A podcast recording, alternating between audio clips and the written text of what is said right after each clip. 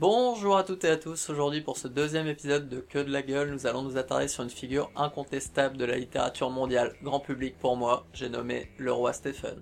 Allez, générique. Ma gueule Qu'est-ce qu'elle a ma gueule Il y a des jaloux qui n'ont pas de gueule du tout. Elle est super ma gueule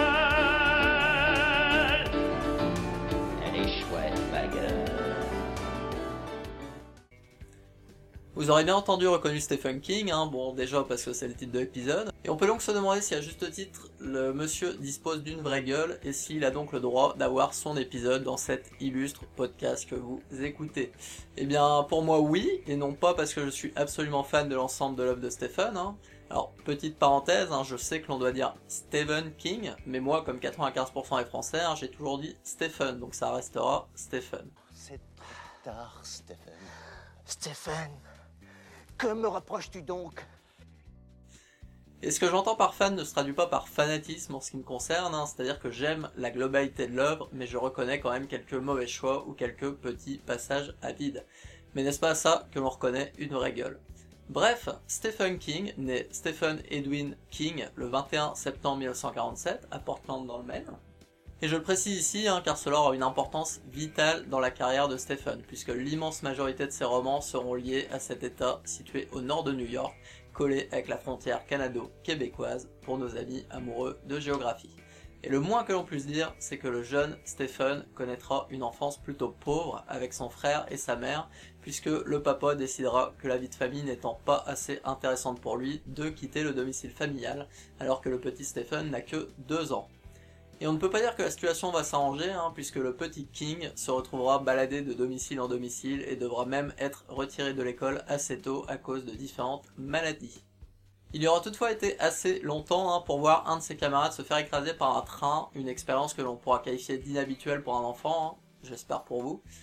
Alors après le fait d'être retiré de l'école aurait été un mal pour un bien pour lui, puisque déjà à cette époque on le retrouve à écrire de petits récits, notamment inspirés des livres de euh, Lovecraft, des BD Les Contes de la Crypte ou même de films qu'il aurait été voir au cinéma. Donc petit récit hein, qu'il essaiera notamment de vendre à des camarades d'école pour les périodes où il y va, avant que la directrice, à qui on ne la fait pas, hein, ne l'oblige à rembourser ses gains. Pas facile de démarrer dans le métier d'écrivain.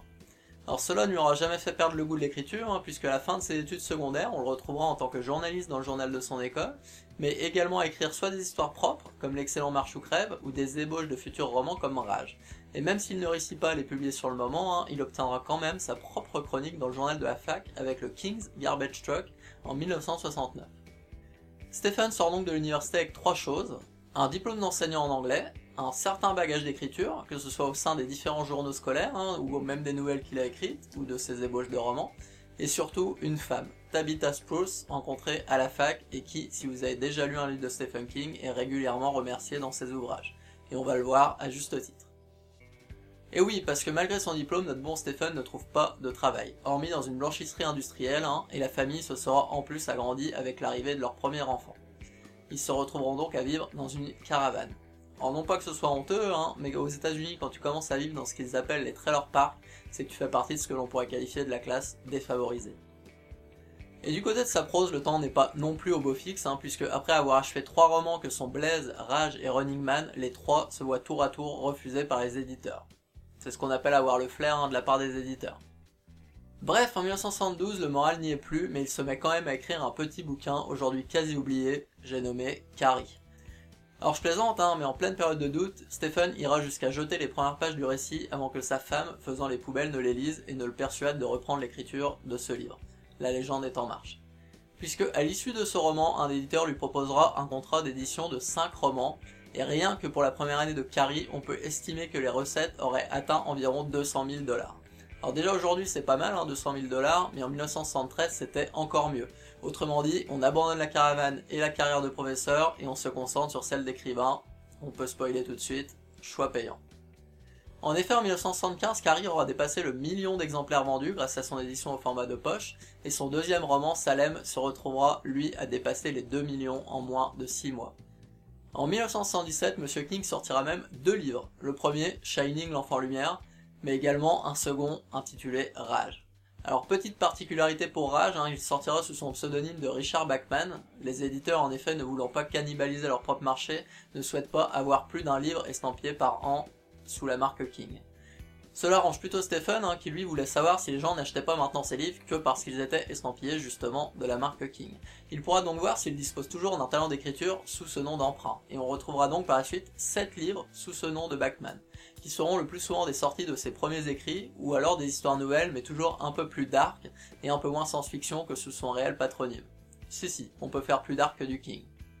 Alors il y a à boire et à manger sous ce pseudonyme, hein, mais je vous conseillerais quand même La peau sur les os, Running Man bien sûr, mais aussi Marche ou crève, que j'ai adoré et qui se lit extrêmement bien si vous avez le cœur bien accroché et surtout des mollets en fer forgé. Bref, revenons à nos moutons, et après la sortie de Dead Zone et du Fléau, excusez-le du peu, nous arrivons dans la décennie King, les années 80, puisque le monsieur se paiera le luxe de sortir en 10 ans Charlie, Cujo, Cimetière, Christine, Ça et Misery, tout ça en parallèle d'autres livres hein, sous le pseudonyme de Bachman et de recueils regroupant plusieurs de ses nouvelles, pour arriver sur un rythme fou de 3 parutions de livres par an. C'est soit devenu un boulimique de travail, soit un génie, peut-être tout simplement les deux. Petite ombre au tableau tout de même, hein, avec la sortie de La peau sur les os en 1985, un libraire alerté par des similitudes de thèmes et de style entre Bachman et King ira analyser les contrats de copyright des livres et découvrira que les deux écrivains n'étaient finalement que la même personne, Stephen King. Alors je dis petit ombre, hein, puisque dès lors, les ventes euh, des livres édités sous le nom de Bachman ont explosé, allant jusqu'à être multipliées par 10, ce qui fait qu'en 1985, Monsieur King placera 5 de ses livres sur la liste des best-sellers de l'année aux États-Unis. Gros sombre tableau en revanche, hein, pour pouvoir assumer son nouveau succès et son rythme effréné d'écriture, Stephen deviendra accro à un mélange de cocaïne et de médicaments, le tout saupoudré de dépendance à l'alcool.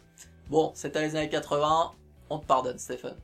Bref, un mélange détonnant qui le conduira à la fin des années 80 à suivre une cure de désintoxication sur la demande slash ultimatum de sa femme.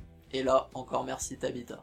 Dans les années 80, on pourra également assister à une multiplication des activités de la marque King, hein, puisque après l'adaptation en 1976 de Carrie par un petit réalisateur à peine connu, Brian De Palma, on assistera dans les années 80 à une succession d'adaptations en films, téléfilms et séries, parmi lesquelles on peut citer Shining, Dead Zone, Christine, Stand By Me ou encore Misery, avec à la réalisation toujours des petits réalisateurs sans avenir, hein, Stanley Kubrick, David Cronenberg, John Carpenter ou encore Rob Reiner. Bref, en à peine 10 ans, l'univers de King est là, que ce soit magistralement en littérature ou le plus souvent maladroitement en adaptation cinématographique. Parce que oui, pour moi, même si on a le droit à quelques bons films comme Carrie, Christine et Misery, quelques films moyens comme Cimetière, Cujo ou Running Man. Ouais, je mets Running Man dans les films moyens hein, parce que j'adore Arnold. I'll be back. On a surtout droit à des bouses qui n'arrivent même pas à la cheville de l'œuvre originale, ne serait-ce qu'en développement des personnages ou en matière de mise en scène de l'ambiance tellement particulière de chaque livre. Et on pourrait se dire, bah oui, c'est normal, ils ont acheté les droits juste pour se faire du fric sur la marque Stephen King, en adaptant à la va-vite, en pillant l'âme de ses livres. Eh bien non, c'est un peu plus compliqué que ça. Car depuis l'adaptation de Shining, Stephen se méfie de chaque adaptation. En effet, dans Shining, pour lui, elle ne représentait pas bien la descente dans les abysses de la folie de Jack Torrance au sein de l'hôtel Overlook. Puisque dans le film, euh, Jack Torrance présente déjà des signes de folie avant même l'arrivée dans l'hôtel, et il a donc considéré que cela trahissait son récit. Donc Steven se retrouve le plus souvent impliqué de près ou de loin dans les adaptations de ses romans, et pourtant cela ne donne pas souvent des chefs-d'œuvre. Il passera même réalisateur et scénariste pour un seul et unique film en 1986, Maximum Overdrive, adapté de sa nouvelle Poids lourd. Et le moindre que l'on puisse dire, c'est que nous ne sommes pas pressés de le retrouver à ce poste, à part peut-être pour nos amis de Nanarland. Nous glisserons donc par la suite pour tout ce qui est adaptation réussie sur le petit écran, que ce soit avec du téléfilm, comme ça, ou La Tempête du siècle, ou soit avec de la série télévisée comme Dead Zone, qui était loin d'être mauvaise, comme le prouve sa présence dans la trilogie du samedi. On pourra également citer plus récemment Dome ou encore The Mist, mais qui se rapproche plus d'éventuels Zétrons que de séries télévisées. Eh oui, on n'hésite pas à balancer. On peut toutefois noter un revival de l'œuvre de Stephen ces dernières années, que ce soit sur grand écran avec la réadaptation de Carrie ou de Ça, et avec la sortie de La Tour Sombre, mais également sur le petit écran avec Netflix hein, qui nous aura proposé l'année dernière des adaptations de 1922 et de Jessie, et des sorties à la, télévision de 22 63 et de Monsieur Mercedes. Alors je ne me prononcerai pas sur l'ensemble de ces œuvres, hein, car Chat Salem et Chaudé craint l'eau froide, je ne me suis pas encore décidé à les regarder par peur de déception. Malheureusement, les critiques n'ont pas l'air de les encenser. Hein. Alors je suis même tombé par hasard, pas plus tard qu'hier, sur ce qui semble être un reboot de Cimetière, donc le film, hein, qui m'a ma foi donné assez envie, même si moi j'ai bien aimé Cimetière 1 et 2, les originaux. Bon, j'ai des goûts de shot, et alors? Mais fermons cette parenthèse audiovisuelle sur le fait que King est un adepte des caméos dans ses propres œuvres bien avant que Stanley ne rende ça à la mode. Et on le retrouve donc parmi un bon nombre d'adaptations de ses romans. Mais pas seulement de ses œuvres à lui, puisque mon apparition préférée de King restera celle dans Sons of Anarchy, où je ne m'y attendais absolument pas. En effet, dans la saison 3 de la série, Gemma, la matriarche, souhaitant se débarrasser d'un corps, disons, encombrant, fera appel à un énigmatique, Mr. Backman, qui, après avoir donné des conditions assez étranges, hein, notamment qu'il ne fera le travail qu'en présence de rock des années 80, disparaîtra avec le décor, sans que l'on n'entende plus jamais parler de lui dans la série. Du génie. Mais nous avions laissé Stephen King à l'aube des années 90, en pleine sortie de Rehab, et on pourrait croire le King déchu. Mais, en effet, chaque nouveau livre se classera dans le top 10 des ventes aux États-Unis excusez-le du peu.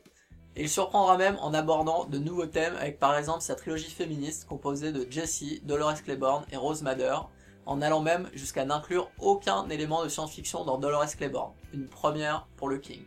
On le verra également réaliser quelque chose d'inédit en 1996 puisque son ultime roman sous le nom de Richard Bachman sortira sous le titre Les Régulateurs, se retrouveront frontalement dans les librairies en face du roman Désolation sorti le même jour sous le nom de Stephen King, dans une sorte de match de boxe de littérature sur fond de chiffres de vente.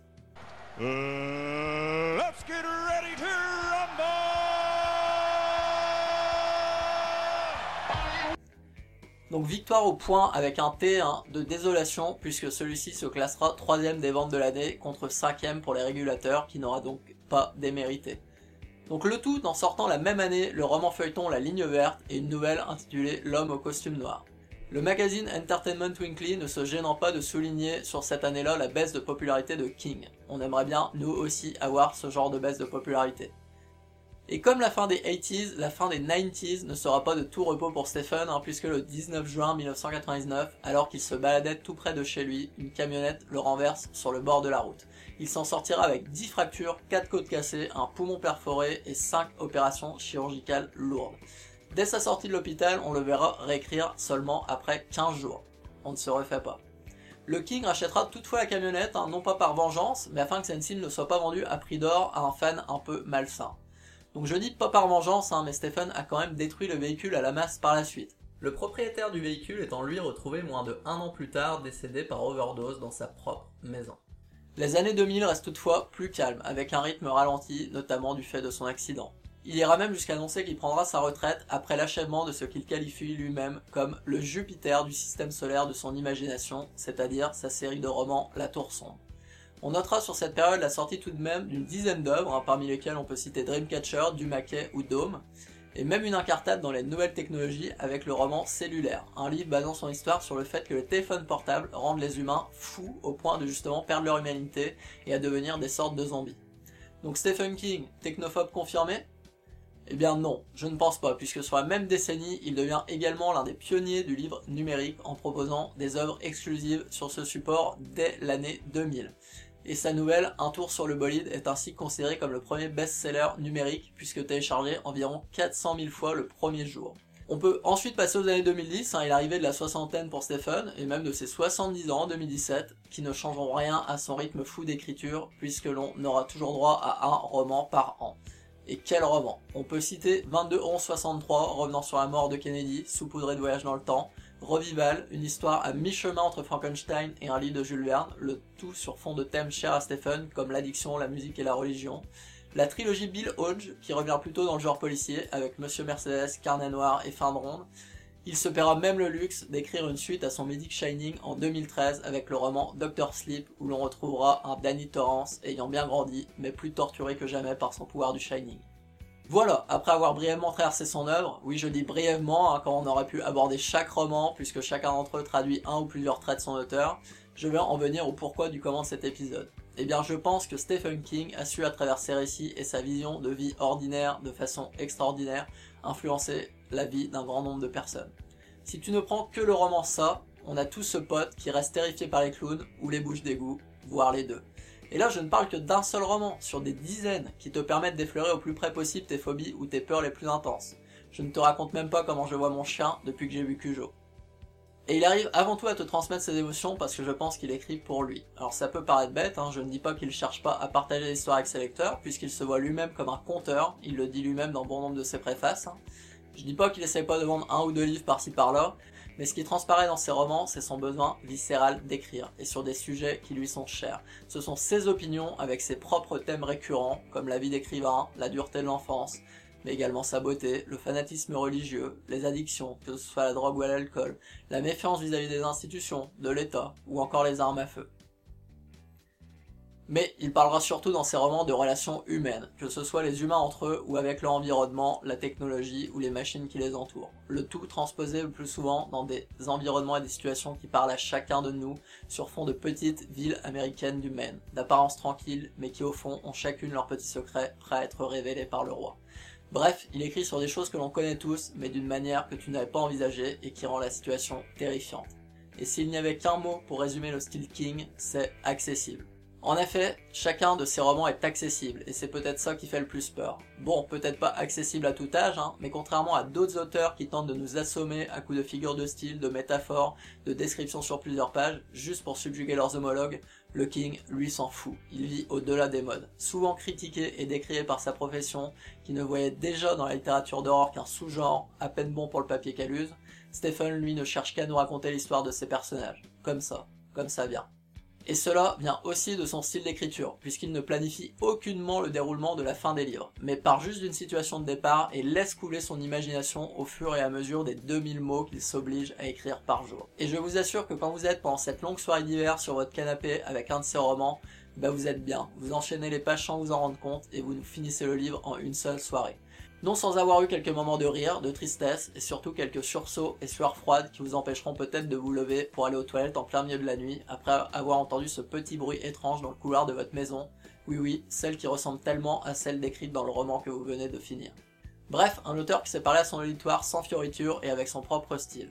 Et même si on aurait pu aborder plus longtemps son œuvre, qui a su toucher des millions de personnes à travers le monde, comme le prouvent les nombreuses références dans la pop culture, on aurait pu également parler de son appartenance à un groupe de rock, de sa passion pour les motos ou le baseball, ses divers engagements politiques, comme le fait qu'il refuse dorénavant la parution de son roman Rage, car même s'il ne pense qu'aucun produit culturel ne peut amener un passage à l'acte lors d'une tuerie de masse, celui-ci peut contribuer à un état d'esprit global pouvant amener des personnes dérangées sur la mauvaise pente. Alors que dans Rage, il n'est même pas question d'histoire de tuerie, le héros ne tue que deux personnes dans tout le roman. On aurait pu parler aussi du fait qu'il donne chaque année environ 10% de ses revenus à des fins caritatives sans le gueuler sur tous les toits. Ce qui est plutôt drôle quand tu sais qu'il a donné environ 3 millions de dollars pour rénover le toit de la bibliothèque de Bangor en 2013. On va finir sur deux citations du King lui-même, hein. une qui résume assez bien son œuvre littéraire. Je n'ai rien à reprocher à la fiction littéraire, qui s'intéresse généralement à des individus extraordinaires dans des situations ordinaires. Mais, en tant que lecteur et en tant qu'écrivain, je suis beaucoup plus intéressé par des gens ordinaires dans des situations extraordinaires. Et une deuxième, hein, qui résume plutôt sa partie cinématographique. Mes relations avec le cinéma, tout sauf sexuel. Quoique, je me suis souvent fait baiser. Vous n'allez pas me dire que cette citation n'a pas de gueule.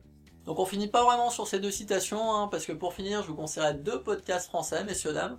Le premier, Blockbuster, pour l'ensemble de son œuvre, mais du coup surtout pour l'épisode sur Stephen King. Et surtout le podcast Le Roi Stephen, qui à la différence de mon podcast revient lui vraiment sur l'œuvre de Stephen King dans le détail, puisque chaque épisode décortique un livre de l'auteur. Et même s'ils disent Stephen, euh, au lieu de Stephen, l'équipe est plutôt sympathique, donc on leur pardonne. En ce qui me concerne, vous pouvez retrouver que de la gueule sur SoundCloud et maintenant sur iTunes, donc n'hésitez pas à venir m'en mettre plein la gueule dans les commentaires, hein, et à venir vous, vous en prendre plein la gueule dans une prochaine émission. Allez, ciao Oh, hein?